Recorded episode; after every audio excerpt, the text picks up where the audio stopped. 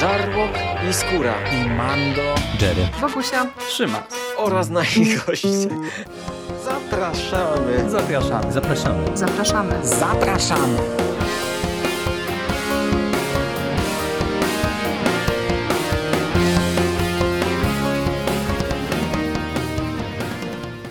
Witamy Was wszystkich serdecznie w kolejnym odcinku konglomeratu podcastowego. Z tej strony Michał Rakowicz, czyli Jerry i jest ze mną Michał Ochnik, Misty Pop z mistycyzmu popkulturowego. Czołem Michale. Cześć, cześć, cześć, cześć. Tak jak zapowiadaliśmy jakiś czas temu, e, że będziemy wracać do Marvela e, z tych nieco wyższych rejonów, e, tak dzisiaj zabieramy się za drugi tom Nieśmiertelnego Halka. Przyszło nam na ten komiks czekać w sumie dosyć długo, jak na standardy Egmontu, który raczej te serie swoje bardzo szybko popycha do przodu. Tutaj tak nie było, no ale niemniej trzymamy w rękach ten komiks, który zbiera zeszyty od 11 do 20, czyli to są dwa mniejsze trady. Numer 3 zatytułowany zatytułowany Hulk w piekle mm, oraz e, numer 4 zatytułowany Abominacja, czyli tutaj znowu mamy do czynienia z dwoma w pewien sposób zamkniętymi opowieściami, czy takimi mniejszymi arkami, no ale przede wszystkim kontynuujemy to, co dostaliśmy w pierwszym tomie i to kontynuujemy bardzo, bardzo bezpośrednio, bo tak jak to różnie w mm, tych komiksach bywa z tomu na tom, mhm. tutaj w zasadzie y, otwieramy komiks i Jesteśmy w tym samym punkcie, w którym rozstaliśmy się z banerem e, i e, ekipą mu towarzyszącą na koniec tomu pierwszego, mm, czyli dla przypomnienia, jeżeli ktoś e, ten pierwszy tom czytał i nas teraz słucha, może nie do końca pamięta, ja się przyznam, że miałem początkowo problem się w to wbić z tego powodu. Mm, Hulk i nie tylko on wylądowali za tymi zielonymi drzwiami, czyli wygląda na to, że znaleźli się w jakiejś formie piekła. No i e, ten pierwszy tom właśnie, czy, czy ten pierwszy ark zatytułowany Hulk w piekle, no to jest e, podróż Banera i właśnie różnych postaci jemu towarzyszących, także różnych inkarnacji Hulka przez e, to piekło, no i to jest e, historia taka bardziej powiedziałbym skupiona właśnie na, na tym wątku różnych halków e, i tego piekła zewnętrznego i wewnętrznego i rozbudowywania przez Ala Ewinga, który oczywiście odpowiada za scenariusz niezmiennie w tym tomie e, całej tej koncepcji zielonych wrót i wszystkiego, co jest z, z, tym związane, czyli także promieniowania gamma i wszystkich tych e, superbohaterów i superłotrów, e, którzy z promieniowaniem gamma mają związek w ten czy w inny sposób. No i Michale, e, od razu cię wrzucę na głęboką wodę, tak jak ten tom wrzuca nas na głęboką wodę. Jak ci się podobało to otwarcie, właśnie to, że mamy do czynienia z aż tak bardzo mm, bezpośrednim, bezpośrednią kontynuacją, czy, czy nie miałeś właśnie jakichś problemów, żeby się w ten komiks wbić. No i przede wszystkim jak oceniasz ten taki nie wiem, czy to jest najlepsze sformułowanie, ale taką, takie taki scenariusz z takim pewnym pop filozoficznym zacięciem, który tutaj e, dostajemy i tę historię i tę podróż e, przez to piekło i przez te różne inkarnacje Halka. Dobra, to zaczynając od tego, y, jak mi się wchodziło w ten tom, to faktycznie to jest to, to, na co zwróciłeś uwagę, to jest bardzo bezpośrednia kontynuacja poprzedniego tomu i to może budzić trochę frustrację i konfuzję, szczególnie na początku, ale nie wydaje mi się, żeby to była bezpośrednio wina komiksu, bo jak rozumiem, y, te kolejne zeszyty y, wychodziły miesiąc w miesiąc, więc y, jeśli ktoś po prostu śledził serię komiksową tak jak ona wychodziła w Ameryce, to właśnie nie miał tej konfuzji, bo po prostu po. Yy, czekaj, od którego zeszytu zaczyna się ten. Yy, od 11. To, właśnie, ktoś, ktoś, kto no, sięgnął po 10 numer, czyli po ostatni numer poprzedniego tomu, to musiał czekać tylko miesiąc na 11 i dlatego nie było tej konfuzji. Yy, my mamy także ten tom wyszedł dość długo na polskim rynku po pierwszym tomie.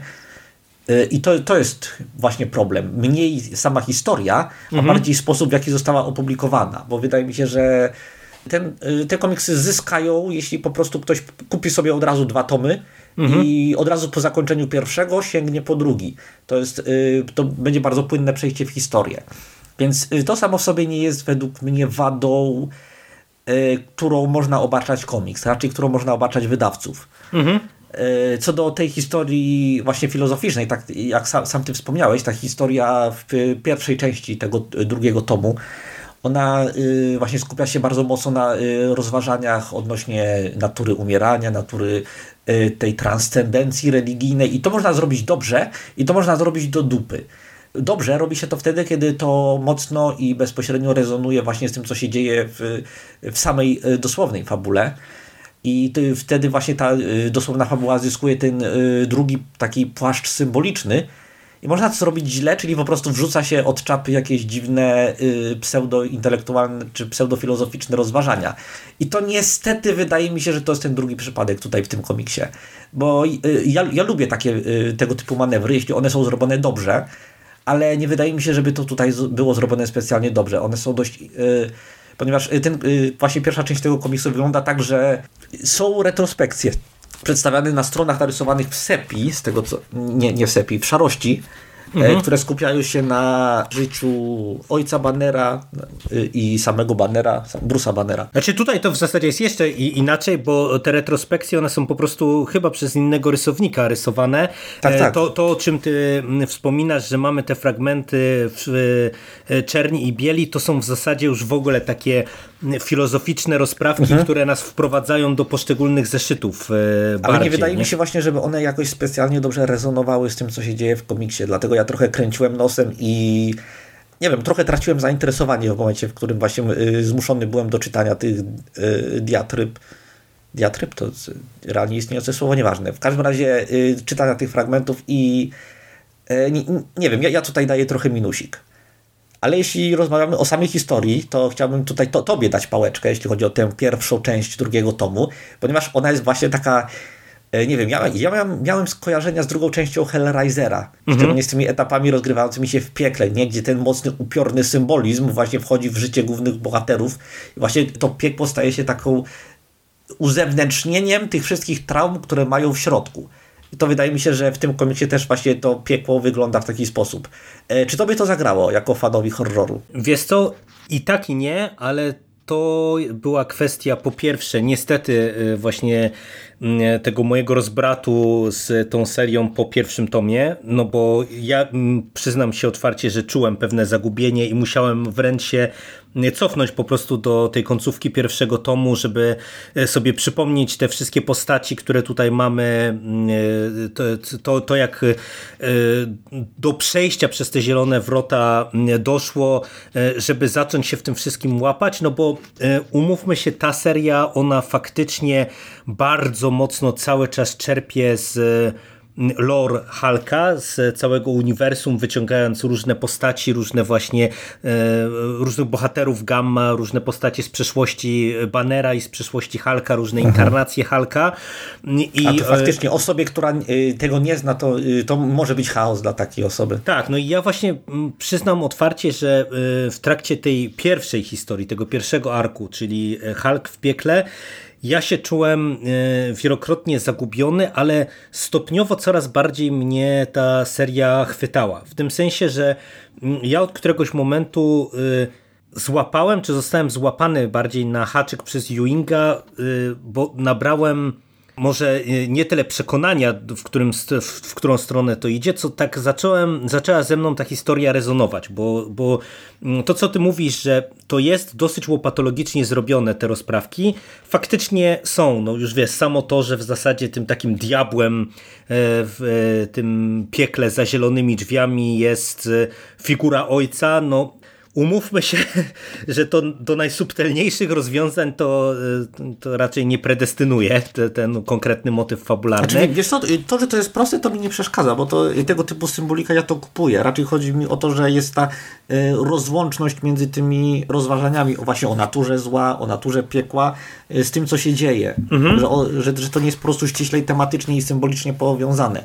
Ale to, to że, to jest pro, że ta symbolika jest prosta, to dla mnie to jest w zasadzie nawet plus, bo nie, nie oszukujmy się, to jest komiks Marvela, to nie jest nie jest rozprawka filozoficzna czy traktat teologiczny. Ale wiesz, to ja nawet nie tyle mam problem z tym, że to jest proste, bo, bo to jest dla mnie ok, tylko bardziej yy, wręcz miałem odwrotne trochę poczucie na początku tego tomu, w tym sensie, że Ewing stara się nam pokazać, że to jest mądrzejsze i, i głębsze niż, niż de facto jest i może dlatego mnie trochę, Aha, wiesz, ta, okay. te ucieleśnienie y, diabła A, jako okay, figury to, ojca. To, to się zgadzam. Mhm. W takim ujęciu absolutnie. Absolutnie się z tobą zgadzam. No. Tro, no. trochę mi się gryzło, nie? No bo, bo, bo wiesz, bo no bo to, to jednak jest komiks pisany e, bardzo dużymi literami na początku i takie miałem e, wrażenie, nie tyle, że on jest pretensjonalny, bo, bo nie jest. U, udało się, mam wrażenie, uniknąć Ewingowi właśnie takiej taniej pretensjonalności, no. Mm, ale, ale właśnie no, są te momenty właśnie, jak mamy, wiesz,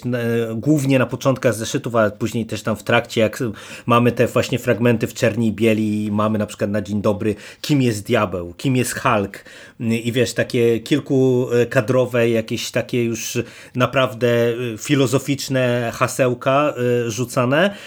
I to, to na początku mówię, trochę ja miałem problem z rytmem całej tej historii, y, bo też jakby ta podróż przez piekło, ona początkowo jest właśnie przez to taka przyciężka, bo mamy dużo tej narracji, no nie tyle z ofu, co właśnie prowadzonej przez, przez tego władcę piekła za zielonymi drzwiami, który no robi nam trochę za takiego pana ekspozycję, który nam tutaj wykłada e, mhm. mniej więcej pewne koncepcje, które później będą rozwijane.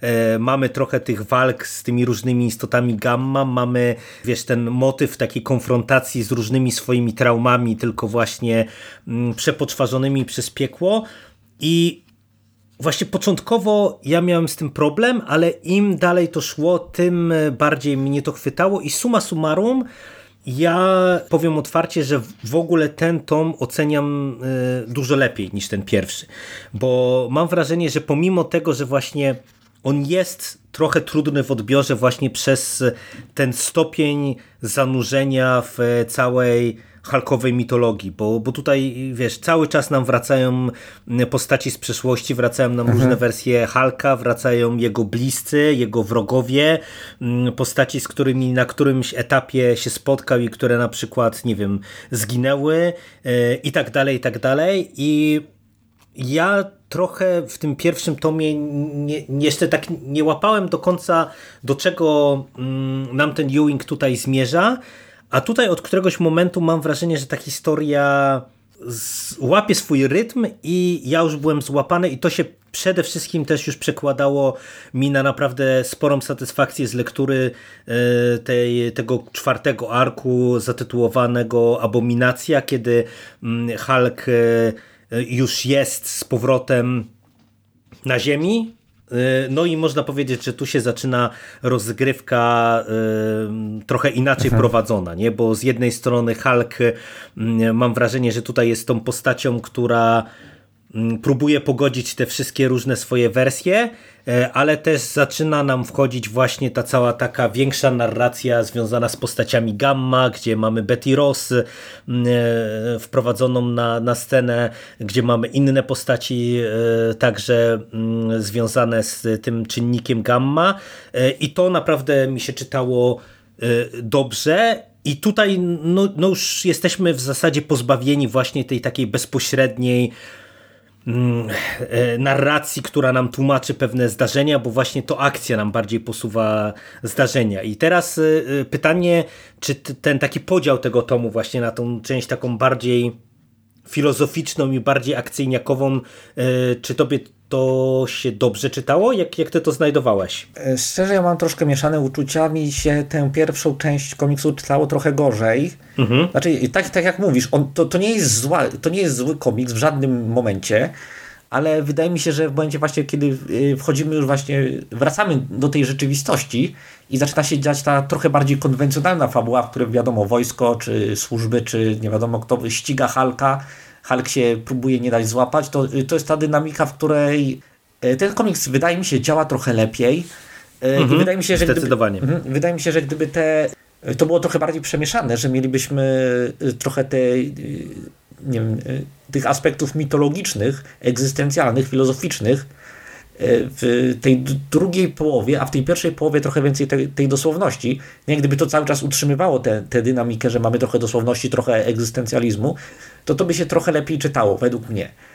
A, a jeszcze co do, właśnie miałem wspomnieć o jednej rzeczy, bo Ewing robi tutaj bardzo interesującą rzecz, jeśli chodzi o w ogóle taką gigantyczną, ogólną mitologię Marvela bo mhm. generalnie nie mamy w Marvelu super, super moce, mamy bogów, mamy chrześcijańskiego boga, ale Marvel nie lubi o tym mówić, bo no z oczywistych względów, żeby nie denerwować osób wierzących. E, ale takim bogiem nad bogiem, nie bogiem wszystkich bogów, najpotężniejszą istotą w Marvelu jest e, taka wszechmocna istota, która nazywa się One Above All, jeden ponad wszystkimi. Mhm. I Ewing właśnie w tym komiksie e, Immortal Hulk, Nieśmiertelny Hulk przedstawia opozycyjną koncepcję takiej jeden poniżej wszystkich. I to, to, jest, to jest właśnie ta y, postać, która jest za tymi zielonymi wrotami i która y, właśnie tutaj objawia się na przykład pod postacią ojca Bruce'a Bannera. I właśnie to, to jest całkiem interesujące, bo Marvel generalnie nie lubi sięgać po takie gigantyczne, największe same podstawy struktury swojego uniwersum. I to, to, że tutaj scenarzysta to robi, to dla mnie jest co najmniej intrygujące, bo właśnie dodaje właśnie ten nową warstwę kompleksowości która troszkę ustawia w innym świetle w ogóle całe uniwersum i to mi się podoba. Ja nie wiem, chciałem to po prostu wyróżnić. To wiesz co, to ja do tego mm, bym dorzucił jeszcze jedną rzecz, którą też mhm. E, Ewing dosyć wyraźnie na etapie tego tomu już zaczyna mm, robić, a mianowicie e, takie swoiste wymieszanie nauki i magii, mam wrażenie, czy mhm. nauki i transcendencji, bo w zasadzie tutaj, e, tak jak no, ten pierwszy tom był dosyć enigmatyczny, on miał nas doprowadzić tylko do, do tych zielonych drzwi, ale my w zasadzie kompletnie nie wiedzieliśmy, co tam możemy w ogóle znaleźć. Tak Dokładnie. Tak tutaj już właśnie e, mamy cały ten wątek e, eksplorowany i to jest immanencje związane właśnie z tym czynnikiem gamma, z tymi falami mhm. gamma, i tutaj nagle mm, Jung robi w sumie coś ciekawego, czyli tego banera, który mi się zawsze kojarzył jako raczej ten mózgowiec, nie? ten naukowiec, który stał się Halkiem, e, tym takim prymitywną, taką prymitywną siłą, ale e, no on raczej był właśnie dla mnie tą siłą nauki, tym mózgiem, tym człowiekiem, który zawsze starał się rozwiązywać problemy stricte metodami naukowymi, a tutaj nagle mamy wyraźną dosyć sugestię, żeby nawet nie powiedzieć może nie tylko sugestię, tylko mamy wprost informacje. No jeszcze nie wiemy na ile potwierdzone, no bo one głównie padają jednak z ust tego, tego diabła e, mhm. z zazielonych drzwi, e, że promieniowanie gamma to jest w zasadzie coś bliżej e, magii, nie? coś transformacyjnego, mhm. coś takiego właśnie trans transcendentalnego mhm. i to jest w sumie też dla mnie dosyć ciekawe, nie? bo to stawia nagle mm, nie tylko postać Halka w innym świetle i wszystkich istot gamma, ale to stawia także tę, tą całą mitologię e, w ciekawym świetle, takim wymagającym pewnego przewartościowania nie? Ze, ze strony samego też Banera jako postaci, która jest w to wszystko E, wrzucona. E, mhm. Nie wiem, czy, czy też na to zwróciłeś uwagę. Tak, tak, jak, najbardziej. To, to jest bardzo cenna obserwacja. Szczególnie, że właśnie Banner jest tym człowiekiem nauki i logiki i w tym momencie musi skonfrontować się z tym faktem, że ta nauka i ta logika mogą go doprowadzić tylko do jednego momentu, że dalej jest jednak coś więcej i to coś więcej jest czymś, co może mu się kompletnie wymykać jego poznaniu. I to jest właśnie taki fajny element horroru egzystencjalnego, który mi się podoba w tej serii, więc jak najbardziej cenna obserwacja. No to y, jak jesteśmy przy tym horrorze egzystencjalnym, to ja na chwilę bym się zatrzymał też przy tym body horrorze, mhm. bo o tym mówiliśmy bardzo dużo mm, przy tym pierwszym tomie, że y, naprawdę tutaj Ewing i jego rysownik, który cały czas mu towarzyszy, czyli Joe Bennett, no, nie boją się iść w mm, taki bardzo brutalny body horror i tutaj to jest kontynuowane i naprawdę ja ci powiem, że momentami byłem aż zaskoczony na jak dużo oni sobie pozwalają z punktu widzenia mainstreamowego, jakby tego nie brać, jednak komiksu, nie? Bo czy ta wersja abominacji, którą tutaj dostajemy, y, czy nawet to, y, jak Hulk tutaj jest wielokrotnie mm, transformowany, czy się transformuje, czy jest y, poddawany różnym zmianom, no bo tutaj też wchodzi nam ten wątek, że w zasadzie no Hulk i w ogóle istoty gamma stają się nieśmiertelne, więc no przerażające rzeczy się tutaj z nimi e, potrafią dziać, e, no to, to mówię, to jest dla mnie na swój sposób szokujące, że, że wiesz, że coś takiego dostajemy mm, w komiksie sygnowanym logiem Marvela i to nie w ramach jakiejś serii E, stricte dla dorosłych, no tylko mamy tutaj to logo Marvel Fresh. E, jak Ci się ten aspekt podobał? Znaczy, e, ja jestem średnim fanem horroru i właśnie dlatego bardzo byłem ciekaw Twojej opinii w tym temacie. Wiesz co, wydaje mi się, że troszkę wychodzisz z bylnego założenia, bo komiksy, szczególnie komiksy Marvela, jakoś specjalnie nigdy nie bały się takiego gore i brutalności, nawet w swoich najbardziej takich reprezentatywnych seriach. Pamiętam wiele lat temu, jak wychodził taki duży event komiksowy Siege, tam była cała, mhm. cały splash page, cały taka dwustronicowy kadr, pokazany jak y, jedna postać roz, dosłownie rozrywa na krwawe strzępy drugą postać. I nie, nie Marvel generalnie nie boi się tego, tego typu zabiegów i nawet po tym jak wykupił go Disney, to raczej nie ma z tym problemów. Więc y, dla mnie to było trochę mniej szokujące, ale według mnie to działało na, na tym poziomie emocjonalnym, bo jeśli wychodzimy z założenia, że to jest właśnie Hulk, który bawi się konwencją horroru, znaczy seria Hulk bawi się konwencją horroru, to yy, według mnie takie rzeczy są oczekiwane i spodziewane i yy, mi to gra. Ale yy, tak jak mówiłem, to z nas dwóch, to ty jesteś tutaj specem od horroru i naprawdę jestem ciekaw twojej opinii w tym temacie. Nie, no mi się to podoba, bo właśnie wyciągnąłeś to, co y, jest moim zdaniem bardzo dużą zaletą tego tomu, że ten horror on jest immanentną cechą tego świata, ale też i akcji, i fabuły.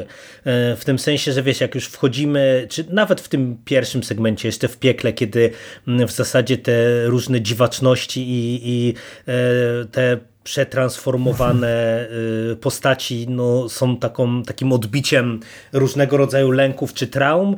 I później w tej części drugiej, kiedy tak naprawdę no, to nasze postaci y, są poddane już różnej transformacji, czy widzimy mm, Betty Rose w jej postaci Gamma, e, czy widzimy właśnie Halka, e, czy widzimy Abominację, to to jest bardzo dobrze rozpisywane, bo to działa na poziomie wizualnym, działa na poziomie fabularnym, bo to jest mhm. efektowne, kiedy wiesz, te postaci potrafią, nie wiem, sobie zginąć tylko po to, żeby się zaraz odrodzić w nowej postaci albo skorzystać z innej wersji siebie.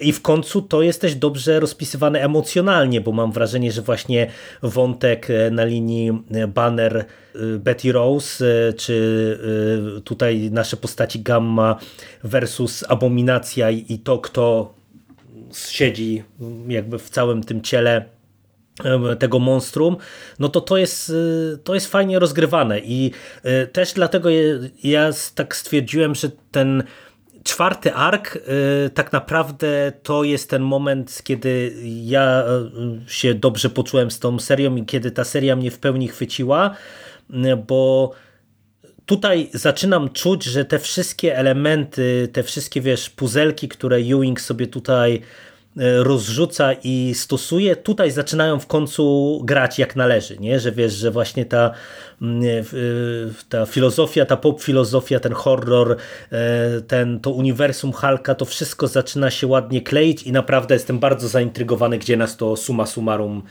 doprowadzi w przyszłości. No to jak to mówi jeden mój znajomy podcaster, ja nie mam nic do dodania, Chyba, że porozmawiamy sobie jeszcze o ilustracjach, które według mnie są interesujące. Tak, są interesujące i ja ci powiem, że tutaj też jest ważna kolorystyka, mhm. bo jednak wiesz, mamy całe to piekło i e, to w sumie ja mogę odbić piłeczkę. Jak Ci się podobała właśnie ta część przede wszystkim? No bo jednak umówmy się, mm, ten, ten czwarty arkon jest bardziej konwencjonalny, bo pomimo tego, że mamy dużo body horroru, no on się rozgrywa jednak na ziemi. E, a ten pierwszy ark, on się rozgrywa głównie w tym piekle i tam rysownik, rysownik mógł sobie bardziej poszaleć. Jak ci się ta wizja piekła podobała? Bo mówisz, że ci kojarzy z Hellraiserem, ale kolorystycznie to już raczej nie jest to piekło rządzone przez Lewiatana, mhm. nie? Tylko trochę inaczej do tego twórcy właśnie, podeszli. Właśnie te kolory mnie zaintrygowały, bo one są bardzo jaskrawe, znaczy jaskrawe, takie wyraziste i e, jak ja myślę horror, to myślę raczej o stłumionych barwach, nie? O takich, e, o takiej ponurej kolorystyce, o e, kolorach, które nie są jaskrawe, a właśnie ten komiks jest bardzo taki momentami naprawdę niemalże kreskówkowy, jeśli chodzi o swoją paletę kolorystyczną. I wydaje mi się, że to tworzy fajny kontrast pomiędzy tym, co się dzieje i tym, jak wygląda to, co się dzieje. E, ja to kupowałem przez większość czasu. Tak, ja też. To, to było w sumie dla mnie e, aż zaskakujące, no bo tu mamy to piekło przedstawione jak w zasadzie taką krainę postapokaliptyczną trochę. Mhm. I przez to, że właśnie nad tym wszystkim unosi się cały czas ten promień gamma, te zielone wrota, to to mi grało, że, że to właśnie mamy pójście w takie no, mutacje różnego rodzaju i tak dalej, i tak dalej. I uważam, że tutaj Joe Bennett naprawdę się dobrze wywiązuje ze swojej roli i, i, i fajnie to współgra właśnie z fabułą pisaną przez Ewinga. Dokładnie. I e, wszystkie te e, przeprojektowane e, potwory gamma, one naprawdę mają fantastyczne, takie dość przerażające projekty i to mi się podoba. Jak, jak Ci się podoba Abomination? w tym komiksie. No, a, Abomination jest świetny, ale mnie najbardziej zaskoczyła Betty Rose, bo ja w sumie nie wiem, jak ona wyglądała, szczerze mówiąc. Ona wyglądała jak czerwona She-Hulk wcześniej, no, a, no, tutaj, no, a tu ma bardzo interesujący o, e, tak. design. Tak, tutaj ten jej design jest niesamowity i, i, powiem Ci, że pierwszy raz jak ja ją zobaczyłem, to, to e, zaliczyłem aż opad szczęki, nie? jak to, to wypada, także no widać, że tutaj twórcy Mm, bawią się tym wszystkim dobrze i tak jak mówię, ja nie do końca byłem przekonany, bo pamiętasz, że ja po tym pierwszym tomie mhm. Nie tyle, że kręciłem nosem, co tak no nie za bardzo rozumiałem trochę fenomen. Kręciłeś, nie? Ale trochę kręciłem, bo mówię, tak nie za bardzo rozumiałem fenomen, czy ten kult tej serii, który no, od lat jej towarzyszy i, i który do nas docierał, ale, ale teraz zaczynam to rozumieć, bo tutaj no, podoba mi się po prostu to, co Ewing robi. Zresztą to jeszcze jeden drobny element, e, bo ty z kolei jako właśnie osoba bardziej siedząca w Marvelu i też w tych wcześniejszych inkarnacjach, jak ci się podobały te wszystkie zabawy z wieloosobowością Halka, no bo tutaj ja mam wrażenie, że y, popraw mnie, jeżeli się mylę, że chyba Ewing też trochę y, tu zmienia to status quo i tak naprawdę właśnie te różne iteracje Halka, jakiś Shark Hal, y, szary Hulk, diabelski Hulk, ten zwykły Hulk, to, to, to nagle się okazuje, że to jest wszystko inkarnacja tej samej postaci. To chyba tak do końca nie było, a przynajmniej tak mi się wydawało zawsze, że to inaczej trochę było. Jak ten aspekt oceniasz, tak mi powiedz jeszcze na koniec. E, to generalnie mniej więcej właśnie tak było, że y, wszystkie te halki są tak naprawdę y, różnymi aspektami osobowości Bannera i one się wykształcały o, w momencie... To ciekawe. W momencie, w którym y, były potrzebne. Na przykład jeśli Banner potrzebował jakiegoś Halka właśnie, który będzie taki inteligentniejszy, bardziej taki, wiesz, street smart, będzie miał taką uliczną wiedzę i taki y, bardziej y, charyzmatyczny charakter, będzie inteligentniejszy, to właśnie wykształcił sobie szarego Hulka, czyli tego Johna Fixita. Y, mhm. W momencie, w którym na przykład Hulk był wystrzelony na inną planetę i na tej planecie był zmuszony do walk gladiatorskich, to właśnie wykształcił sobie tę zieloną szramę, czyli tego Hulka, który z planet Hulk. I właśnie, właśnie to jest i wszystkie te halki cały czas w nim były i od czasu do czasu się wynurzały w momencie, gdy były potrzebne, więc tutaj yy, scenarzysta nie robi niczego nowego, ale po prostu, po prostu eksploruje ten motyw, który był yy, mniej więcej od zawsze w mitologii mhm. Halka. I to mi się podobało, bo ja generalnie lubię Johna Fixita, chyba wszyscy fani Halka lubią y, tę postać. Właśnie on jest Halkiem, ale takim odrobinę przeprojektowanym Halkiem, który właśnie y, jest brutalny, ale to jest brutal... nie taka ślepa brutalność takiego monstrualnego Halka, tylko właśnie taka brutalność takiego gangstera i, i to też jest super. I każdy z tych Halków mówi nam też coś, no, coś innego o banerze i dlatego yy, to, co scenarzysta yy, Al Ewing nie mam najmniejszego pojęcia, jak wymawia się jego nazwisko. Za każdym razem mam zamiar robić to inaczej. Jak yy, Al Ewing bawi się tym i eksploruje właśnie ten motyw, to mi to pasuje, bardzo mi się to podoba. Nie, mi się też e, szalenie to spodobało, bo mówię, tak e, e, jak zresztą wspominasz, ja sam też polubiłem Joe Fixita.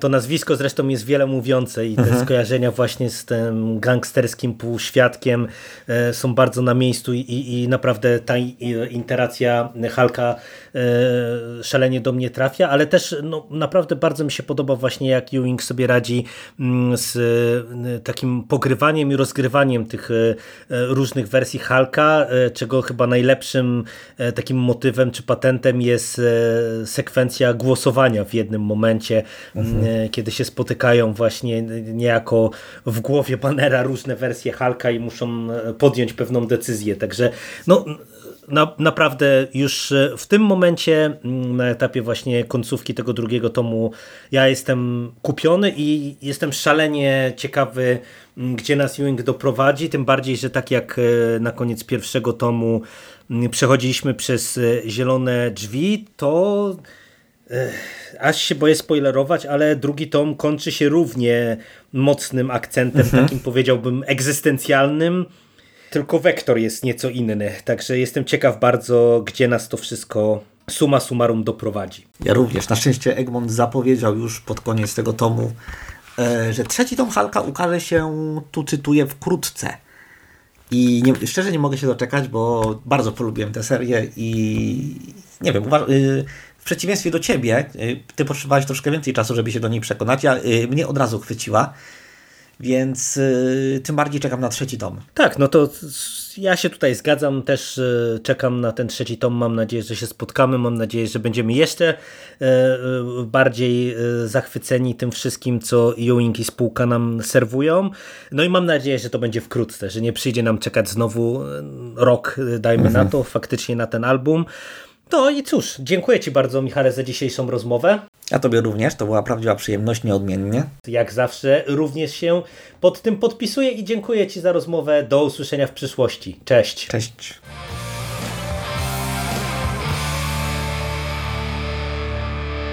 You finished? That's it, man. Game over, man. It's game over. What the fuck are we gonna do now? What are we gonna do?